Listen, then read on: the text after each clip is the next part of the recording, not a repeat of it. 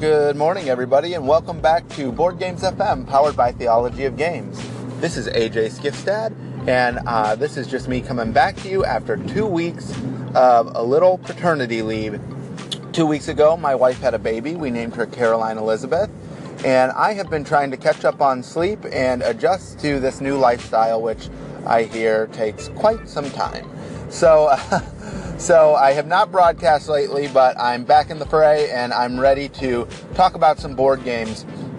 Um, recently, I saw a post. Um, somebody was asking, "What are some terms in board games that drive you insane?" And what to me, what that said was, "Hey, let's have a negative conversation over social media." And um, I just thought, why is that necessary? Yeah, we can talk about the way we feel and about opinions and things like that. That's exactly what we strive to do here on Board Games FM. I'm just not always crazy about starting a conversation with negativity.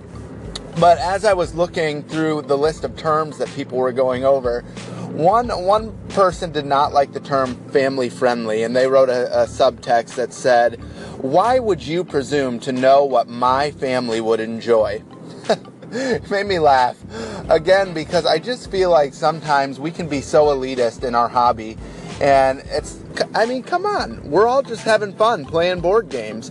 We don't have to act like something is above us or or beyond us. The term family friendly, what does that mean? The term family friendly just simply means it's accessible to to maybe some younger kids, to maybe some to maybe everybody, you know, uh, males and females alike. Um, eh, that's that's kind of what we're getting at with that term family friendly. mostly, most of the time, it has a theme that the general population would enjoy. Um, yeah, okay, okay. Not everybody's to enjoy, you know, I don't know, a numbers game or or, or a game about uh, dragons. But what we're getting at is we're getting at a general statement that says, you know, this is going to bring a lot of people to the table. Most people are going to enjoy this, stretching from all age ranges and genders. So, um, get over it. Family friendly is a good term to just say it's accessible. And we always go into more detail usually when we talk about family friendly games. Which brings me to uh, a game that I believe is a family friendly game. A couple weeks ago, Scott posted he got a game for Christmas. It was called Quest for El Dorado by Reiner Knizia. Um, a great game designer. He does one of my favorite games of all time, which is Tigris of Euphrates. Tigris and Euphrates.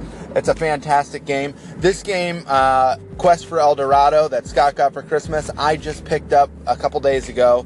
Played it, loved it. It's an adventure deck building game. It has a board where you're moving pieces and uh, you're moving meeples actually, and you're racing. You are racing along these uh, hexagon spaces and trying to get to El Dorado before the other team members. Now, I only played with two players, and um, with two players, you have two adventurers, and you have to get both of them to El Dorado to win. And it was really, really fun my wife and I played it, and uh, as we collected cards, we got closer and closer to El Dorado. Some cards allowed us to move. Some cards allowed us to buy more more cards to to help our movements and help our uh, quest to get to El Dorado. We played a very basic version of the game. There was a little added element that we could have played with called mountains. We didn't add that in right away for our first play. It was awesome. I love this game. It played quick. It was smooth it was elegant. I really enjoyed it, um, and and uh, it was like I said, it was two players, and I felt like with two players, this was not the prime number to play with. I just felt like this game uh, could use three or four players. But what I'm really trying to say is the game didn't suffer because of that. I played it with two players and felt like this isn't the right number to play it with, but I'm still having a blast playing it. So I just can't even imagine, or I can imagine, what it would be like with three or four players. The intensity would be greater, and I just think we would be having more fun with three or four players. So, uh, needless to say, it's a great family friendly game, accessible to all, I believe, and I think you're really going to enjoy it too. Check out Quest for El Dorado by Reiner Knizia and Ravensburger Games. You're going to like it. Check you later. Hey there, everybody. This is AJ Skifstad, uh, just kind of with the afternoon broadcast um, about a couple random things uh, having to do with board games that um, might be interesting to you. One of them is just a follow up on Jeremiah and Scott's conversation about dystopian games. I played a lot of games and I'm having trouble recalling uh, one right now that I really enjoy that's a dystopian game. I have one that never makes it to the table anymore. I used to really enjoy it, and it's I've since soured on the game. Um, but I'm going to talk about it anyways, which is is Coup. Um, and there's Coup Rebellion, and there's um, there's maybe Coup Rebellion is the expansion, or maybe that's the big box game that they came out with. I can't remember. But Coup is a game where you have um, two nobles or two two people of influence that have a different ability and you can lie about who you are on your turn and you keep these two identities hidden. And as long as these two characters are alive you're in the game and as long as you're the you can be the last one standing uh, you're the winner whether you have both of them alive or just one. But you take certain actions based upon each of these characters like the assassin can do something the uh, i believe it's called the duke can do something and you lie about being these characters and other people around the table have the character that you're lying about, perhaps. Um, I believe there's only two of each character in the game. So if somebody has two dukes in front of them and you claim to be the duke, they're going to call you out on it, of course. So um, what you're trying to do is lie about who you are, take different actions to just really um, make people believe you're someone that you're not so that you can do more on your turn and really just utterly confuse people. Um, and the card play is such that you're going to be switching in and out cards through various different actions. And hopefully by the end of the game, everybody's laughing and having a good time about how deceitful you were and, and each other was because it's just a, it's a lot of fun. And I'm, I said I soured on the game, and as I talk about it, I'm wondering why did that happen? And maybe I should bust that out and play it again. So as far as dystopian games go, I enjoy Coup.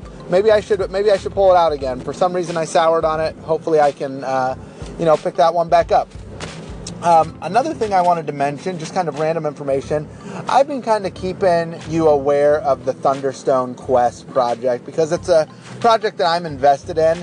And so, if any of you out there are really into deck building games and are excited about new ones coming out, Thunderstone Quest should be out very soon. It's on target to reach its backers in February. It's already almost to all the shipping depots. Um, and so we should be seeing that game in backers' hands in February and hopefully even retailers in February. Backers first, please. Um, so, uh, Thunderstone Quest, it's coming. Be prepared. If you like deck building, you like adventures, you like fantasy, this one's going to be one for you to check out. Uh, also, on that note, AEG is also releasing a game I talked about uh, last week, or actually three weeks ago, because I haven't been on for two weeks, called Edge of Darkness. Um, Edge of Darkness is going to be fantastic. The Kickstarter goes live in February. Get in on this game early. If I mean, this is going to be cool. So it's kind of like Mystic Vale. It's got some card crafting. It's got some cooperativeness to it. It's also got um, double-sided cards as you're crafting these cards like you would in Mystic Vale. You're also crafting some very bad stuff on the other side that could come back to bite you in the shorts later. It's really cool. There's going to be monsters coming out from, um, I think it's called a tower in the center. They're going to target certain players based upon certain colors. I'm just so excited about this. Um, this broadcast doesn't do it justice. Go to AEG's site, read a little bit about the game, and check it out. It's going to be really, really cool. Again, it's going to be in that Mystic Vale universe too. So it's not just card crafting, but it's actually in the universe of Mystic Vale. I think it's going to be a lot of fun. So, you know, a couple things covered here dystopian games, Thunderstone Quest, and uh, Edge of Darkness. Check those out. That's all for now. Talk to you later.